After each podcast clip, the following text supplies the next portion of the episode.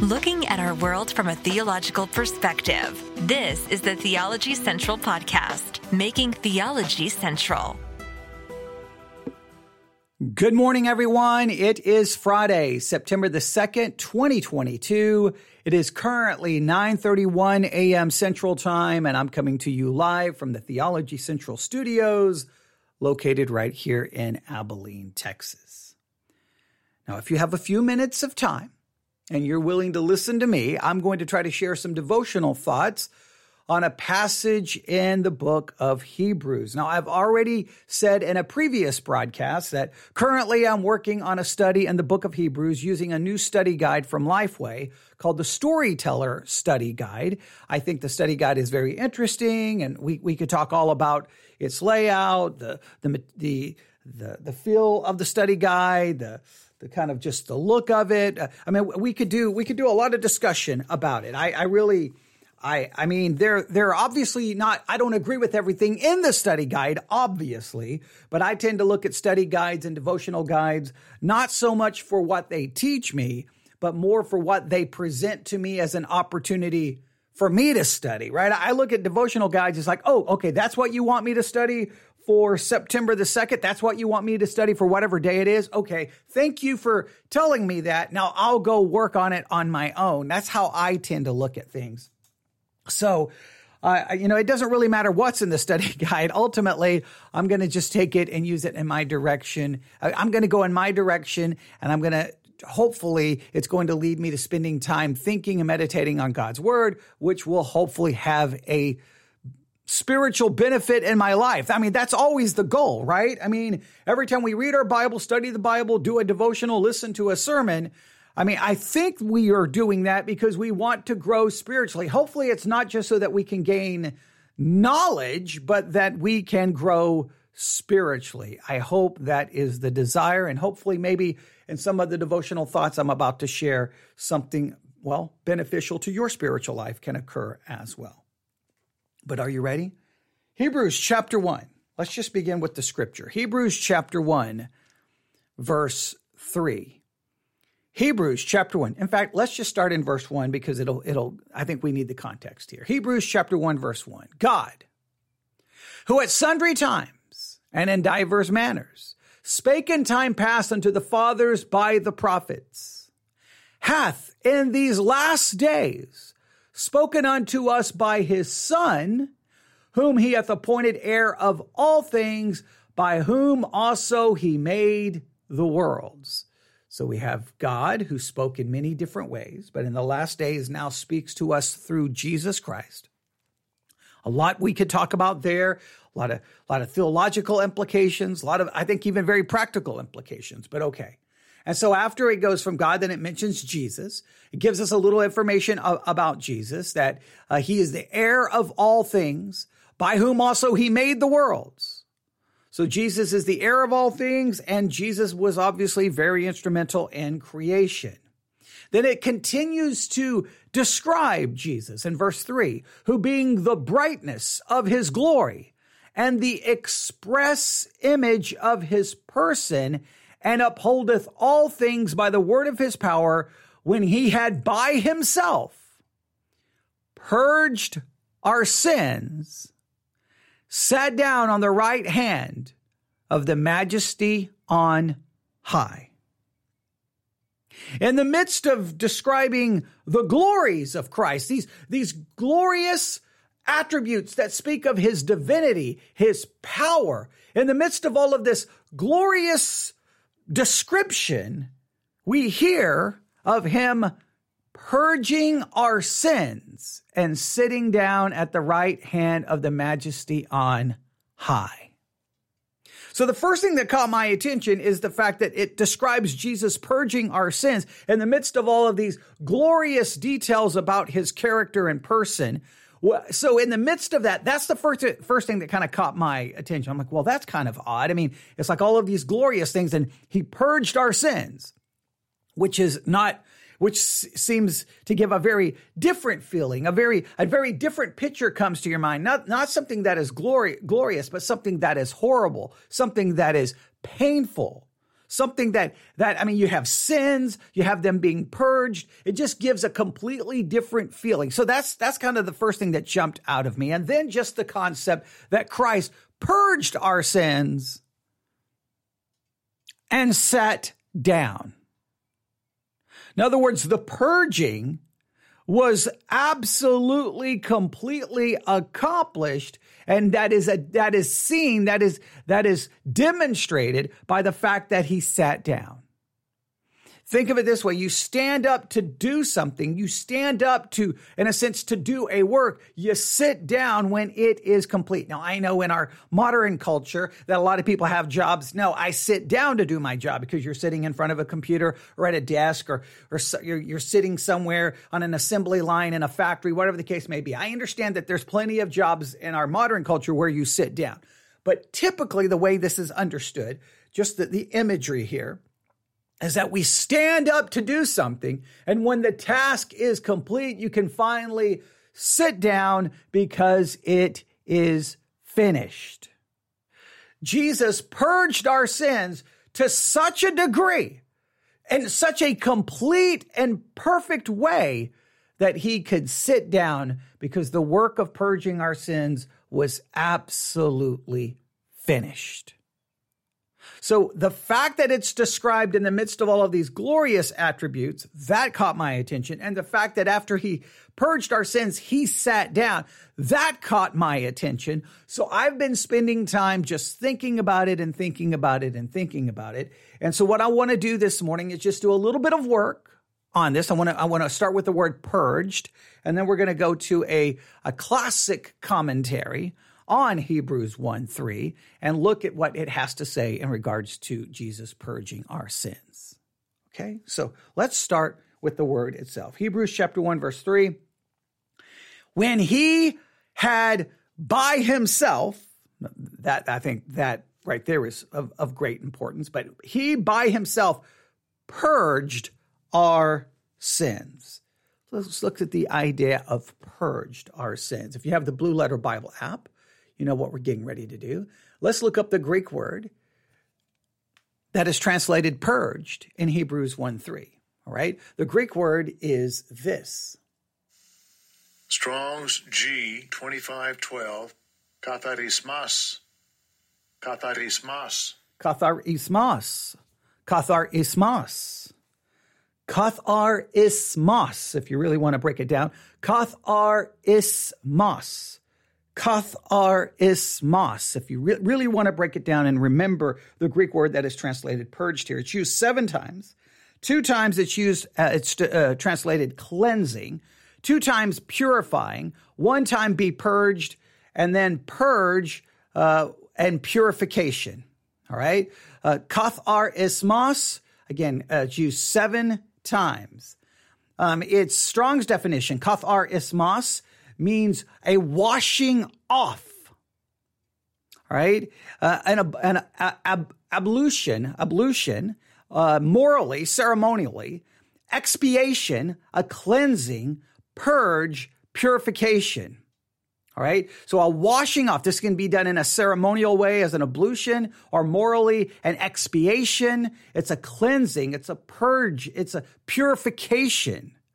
Um, we can look at all the different places where it is used. Again, seven times. We won't go through all of those passages, but the outline of biblical usage for kathar ismas is this. It's a cleansing, a purification, a ritual or washing.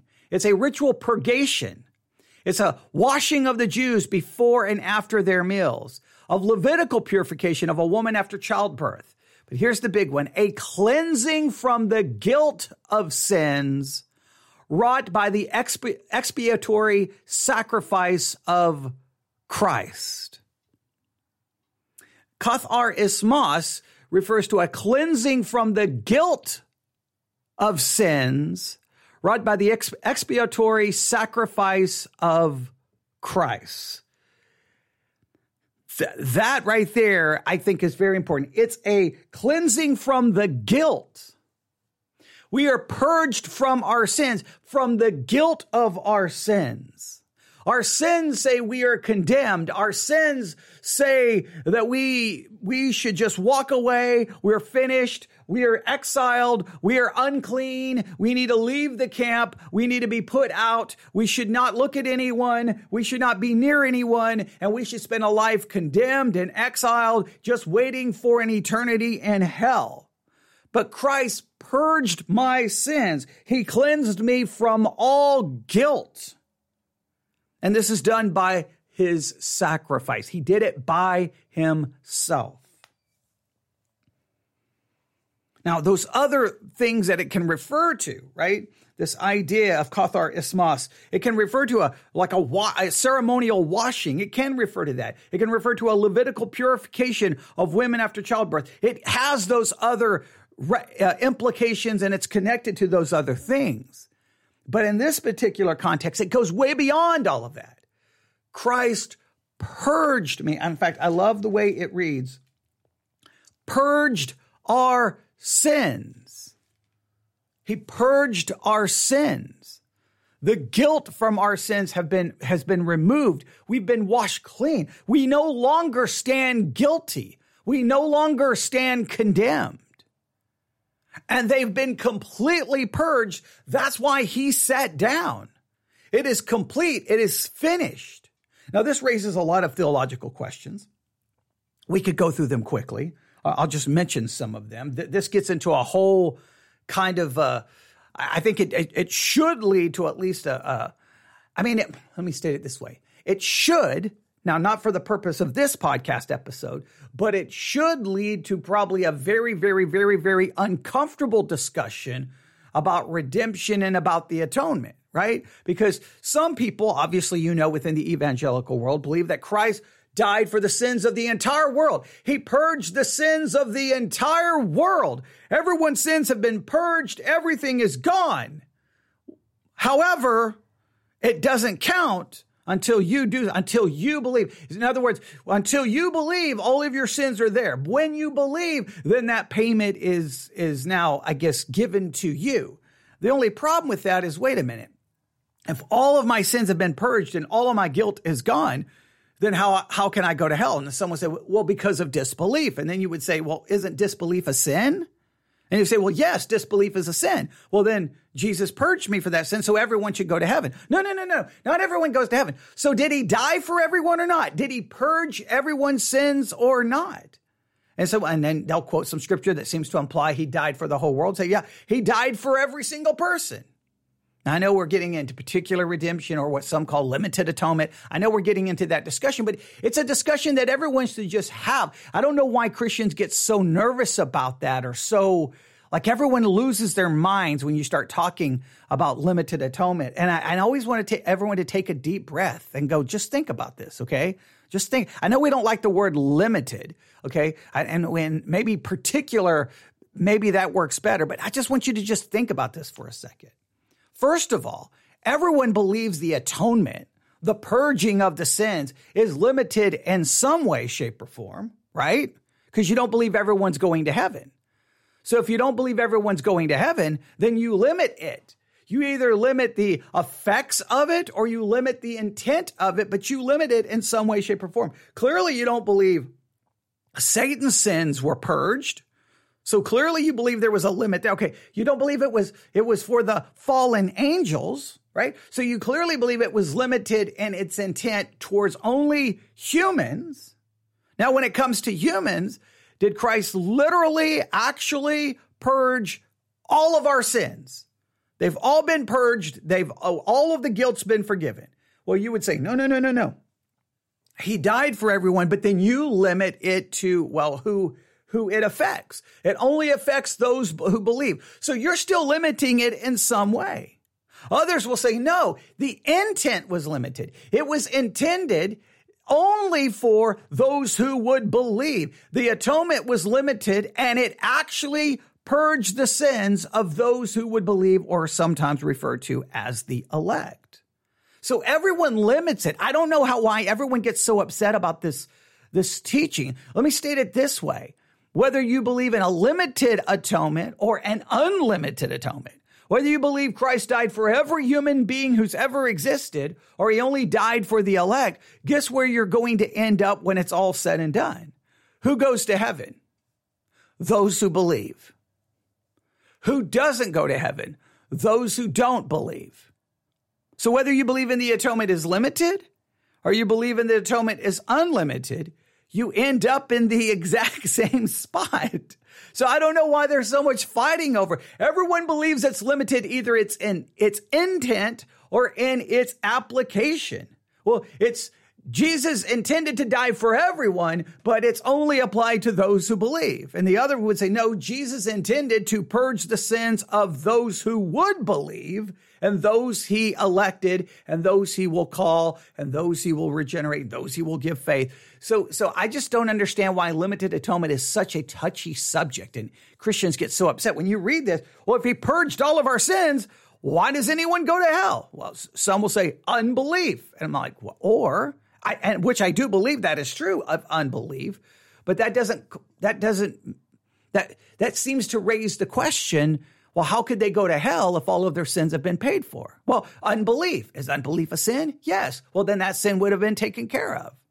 So you either have to limit, I mean, you have to at least have the discussion. I know people don't like it, but you have to have the discussion because uh, it's just so weird. It's like, oh, here's this frightening doctrine. It's like there's nothing frightening about it. I think it's beautiful.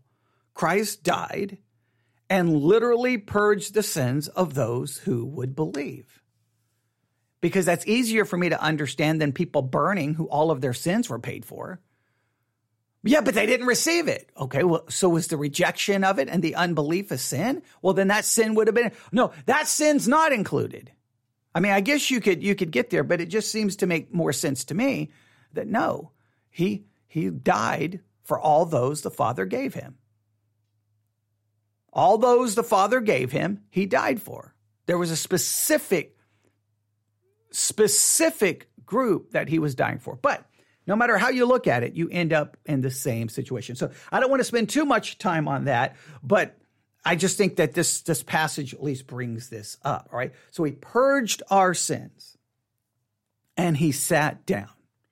So if you are a believer and as Christians, it's very important for us to see all Christians, all fellow believers, as individuals who have been completely cleansed from the guilt of their sins. Their sins have been completely washed away and removed. We are to see them not in light of their sin, but we are to see them in light of the cleansing from their guilt and cleansed from their sin. And so many, and, and I don't know exactly how we work that into the practical lives of everyday Christianity. Because here's what I know. I sin, you sin, every, there's sin in every church. There is public sin. There's private sin. There is sin that we ignore. There's sin that we maybe focus on too much, but there's sin in every church. But every time certain public scandals happen, everyone loses their minds. It's like, well, wait a minute. We do have to. Now, I'm not saying we don't deal with it. I'm just saying, but we have to somehow add to our discussion. Their sins have been completely purged, completely forgiven. Now we have to deal with it, but we cannot ignore the the fact that the sins have been expiated. They've been they've been purged. They've been they've been removed. Now, A.W. Pink and his commentary says some of the following.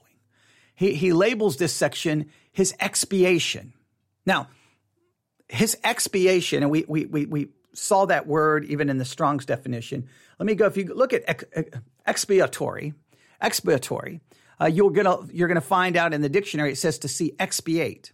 Expiatory will take you to expiate, and if you go to expiate, it means to uh, to extinguish the guilt incurred by.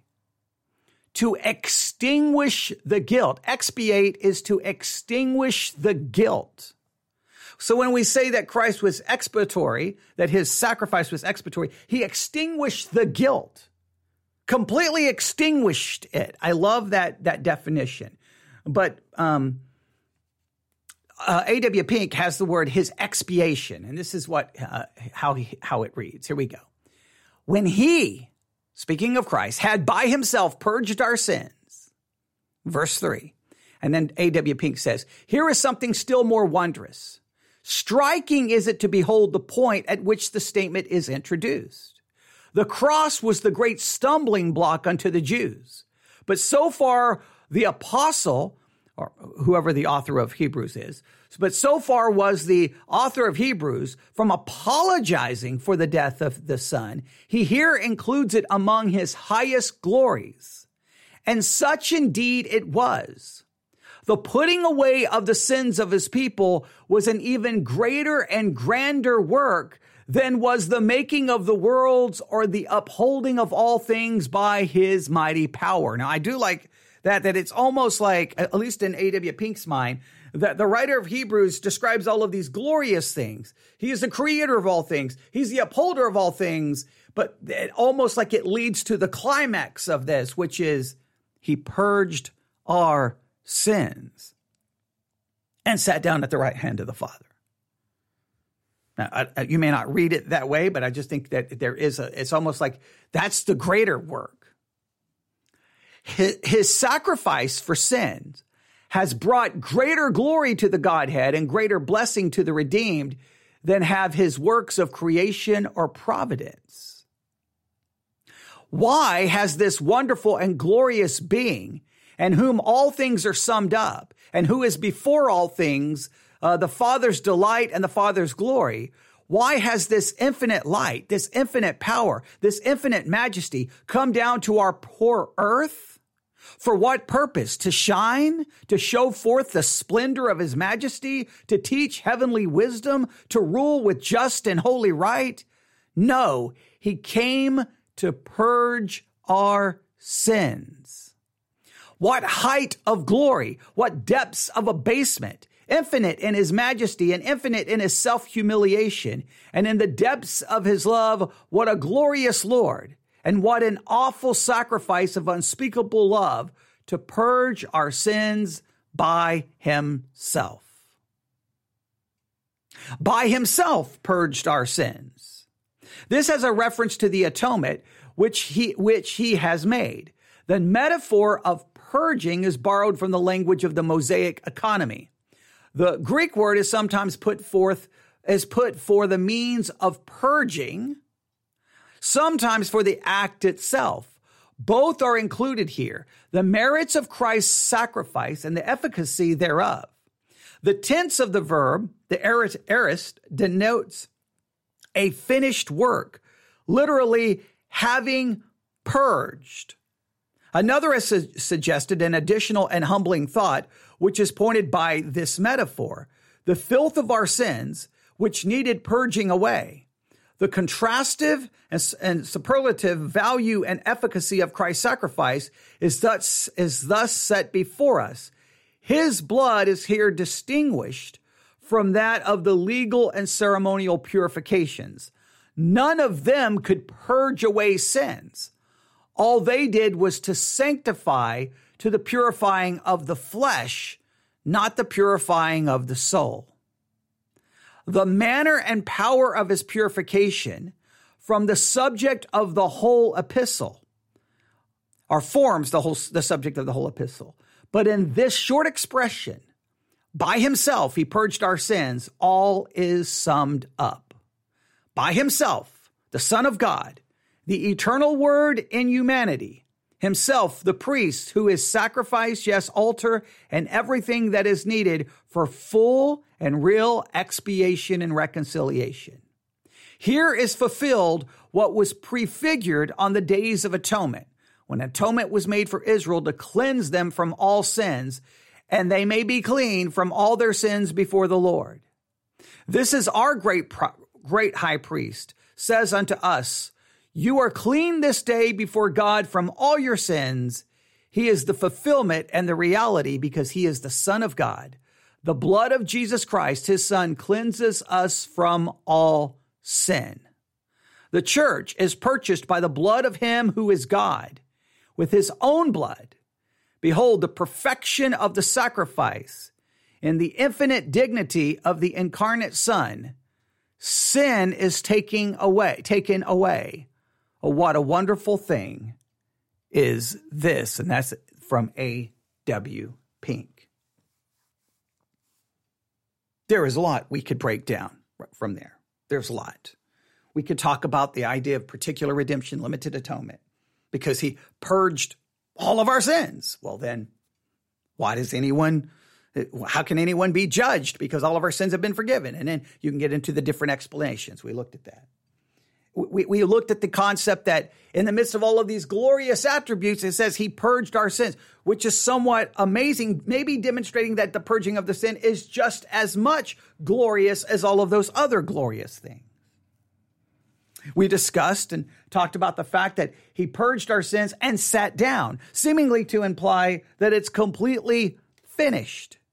It's completely accomplished. We looked at some of the things A.W. Pink had to say. But we'll just end with just some of my own thoughts.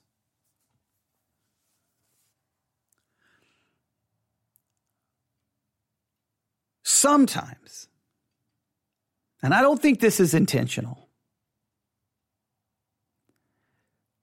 sometimes I feel that within Christianity,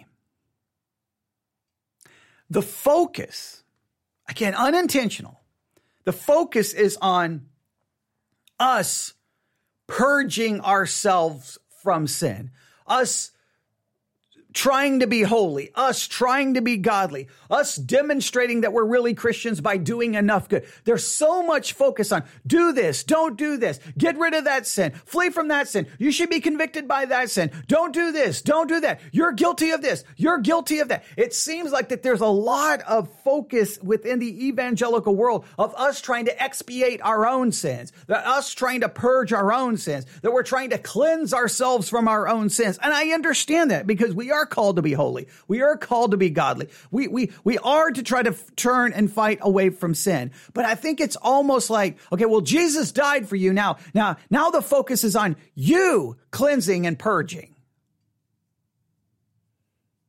But I think the focus always has to be on that we have been purged. We're no longer under guilt. We're no longer under condemnation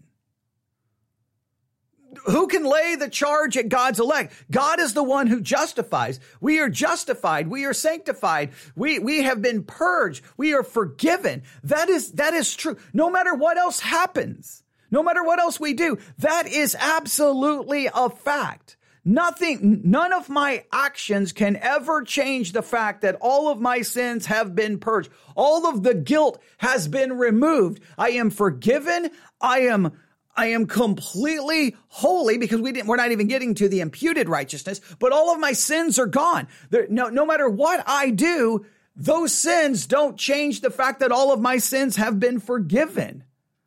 They're all gone.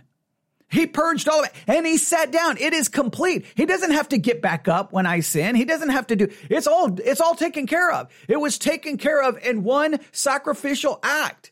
That's why he's better than the Old Testament sacrifices that had to be repeated over and over and over and over and over and over and over and over again. All your sins are gone. And I think we spend most of our Christian lives going, okay, okay, I got to do better. I got to do better. Okay, I got to do better. Oh, I hope no one finds out about that sin. And there's guilt and there's shame and there's embarrassment and there's fear and there's intimidation that someone's going to find out. So, and then this is going to happen and this is going to happen. And what will people think? And this and this and this and this and this and this and this.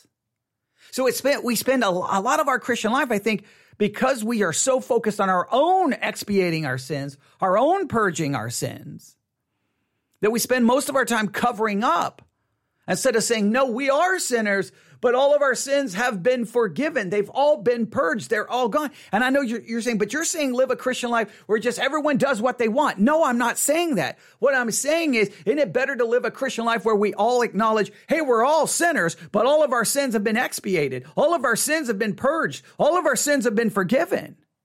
And that we so focus on what has been done for us in a completed way, then that, that should motivate us to strive against sin, not out of fear, guilt, and intimidation, or trying to prove that I'm saved to, to whoever the, the next spiritual authority comes along and tells me that I'm not saved, which whoever on Twitter is going to tell me I'm not saved. Instead of worry about all of that, that I that I start from a position that all my sins are already gone. They're already forgiven. They're already purged. They're gone. Past, present, future, they're all taken care of. Done. There is no sin left as, my, as far as my standing is from God. It's all done. It's completely purged. In other words, it seems like we know that, but then we operate from the position of, okay, guilt, shame, intimidation, fear. Instead of operating from, hey, all of my sins have been forgiven. It's all done. It's all gone. I, I, think we, we sometimes forget that. It doesn't seem to be the driving force. It doesn't seem to be the motivator. It doesn't seem to be the starting point.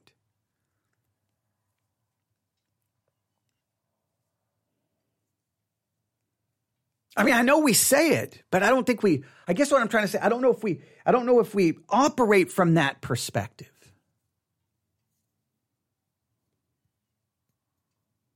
And then that creates a Christianity that's more, more show.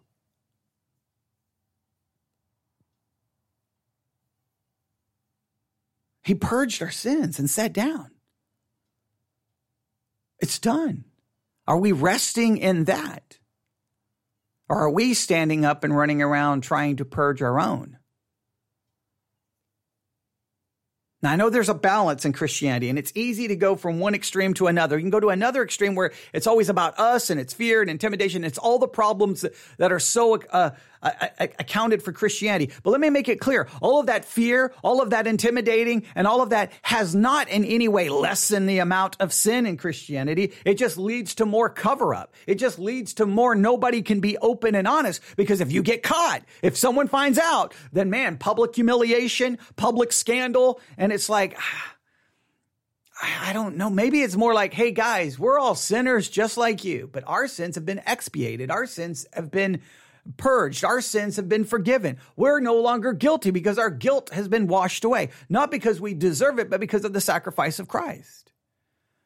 Now, because of our sins have been forgiven, now we are going to seek to live a godly life, but we still have a sinful nature. The guilt was, I think that's another important thing we, we, we probably didn't even discuss. Uh, it seems the idea that we're purged from our sins, that our, the guilt we are purged from the guilt of our sin, but clearly our sins still remain.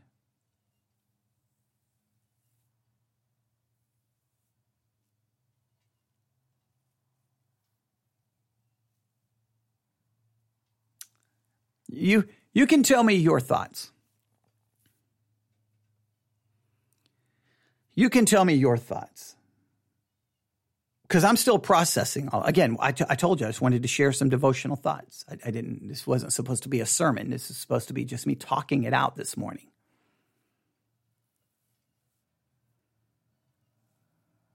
But I think that's an important distinction. Maybe in the evangelical world, when it says he purged us from our sins, I wonder in a subconscious way um, I, I think in a subconscious way, I think we have a tendency. think we have a tendency to see that he purged us like from our sins, like he removed our sins, but clearly it's not the case. Clearly, I mean, 2,000 years of church history. I mean, every church sin, sin, sin, sin, sin, sin, sin, sin, sin, sin, sin, sin. Someone just said, after sin for the believer, if you turn to anything other than the cross and hide in Christ, we're, we are misleading ourselves. Well, that, that is, that is true. That is true. But it's not after the sin for the believer, uh, or after sin for the believer if you uh, turn to anything. Well, I mean, we're, we're continually in sin, but I, I understand what they're saying. Yeah, we can't turn to anything else. But our, our, sins are completely forgiven. I mean, it's it's there. I mean, it's done. It's just a finished work. It's just a finished work. It's it's completed. It's done. Nothing else can be done. We can't add anything to it. Nothing can subtract it from us. I mean, he purged our sins, finished, done, sat down, completed. It's over.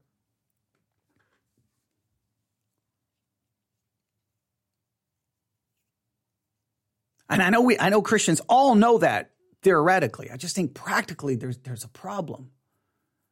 I think I think practically it turns into no, you've got to expiate your your own. You've got to purge your own. You've you've got to do it. And and so then everything is a it becomes a facade of righteousness that ultimately will be exposed as not being. I mean, sooner or later it always comes out, no matter how godly it may be. Someone says, Is our repenting of sin ever complete?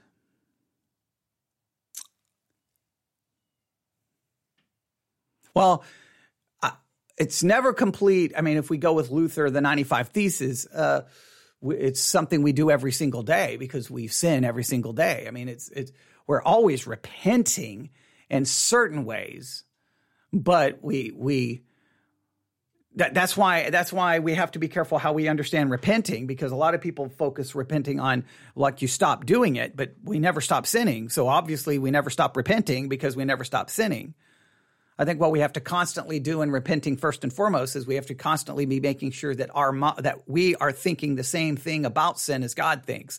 We see it as sin, we acknowledge it as sin, and we know we're supposed to to turn from it. So I think repenting first and foremost begins with the, with a, a an acknowledgement that yes, Lord, it is sin. I see this as you see it. It is wrong.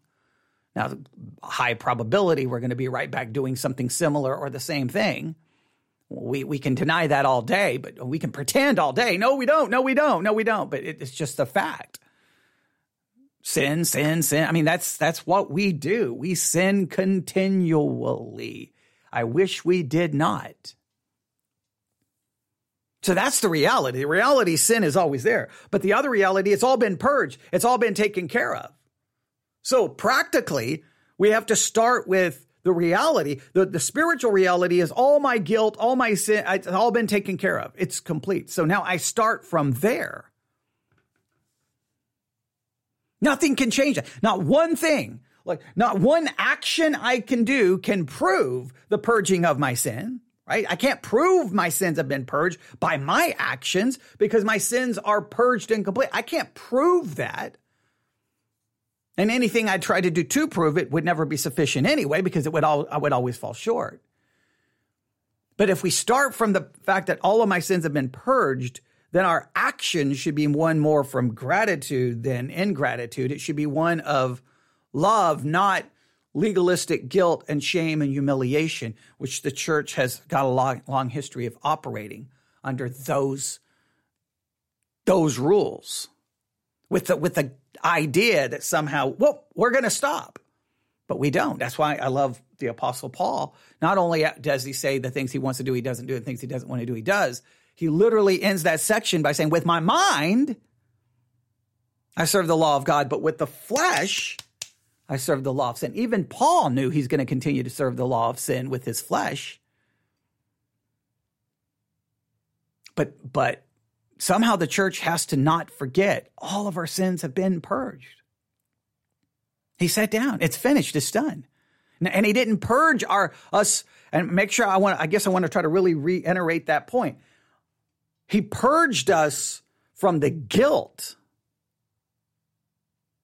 He purged us from the guilt. It's it's the, the guilt is that's why the word expiate is so important. That, that that's that, that expiation that word is so important. Let me go back to the definition of expiate because that is so important here.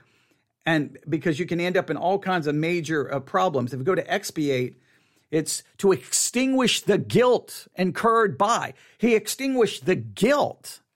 Our sins are, we still have the sinful. He didn't purge us from the sinful nature. He didn't purge all of the sins out of our lives. He purged us, he purged us from the guilt of sin. So I'm no longer guilty. I can no longer be condemned. No one can lay a charge at the elect because God justifies. But then you look at like every church in the history of the church sin, sin, failure, failure, failure, sin, thought, word, deed, action, what's done, what's left undone. But all of it's forgiven. But that forgiveness should move, that purging, hopefully, is the motivator. I think we I think we operate under I think Christians operate under three motivators. We are operate under the motivator of fear, shame, and, and, and guilt, and we don't want to be embarrassed and don't want to be public humiliated. We don't want to be find, found out. We don't want to be seen as a hypocrite. So it's almost like a fear, intimidating kind of motivator. The second motivator is I got to prove that I'm saved. I got to prove it. I got to prove it. I got to prove it. I got to prove it. And I, again, I don't know how practical action proves uh, imputed. I don't know how. So, but that, that's a motivator. Or the third motivator is in my position, I'm a new creature. Old things are passed away, all things are new. I'm completely declared holy, righteous, perfect. All my sins have been forgiven. All my sins have been purged.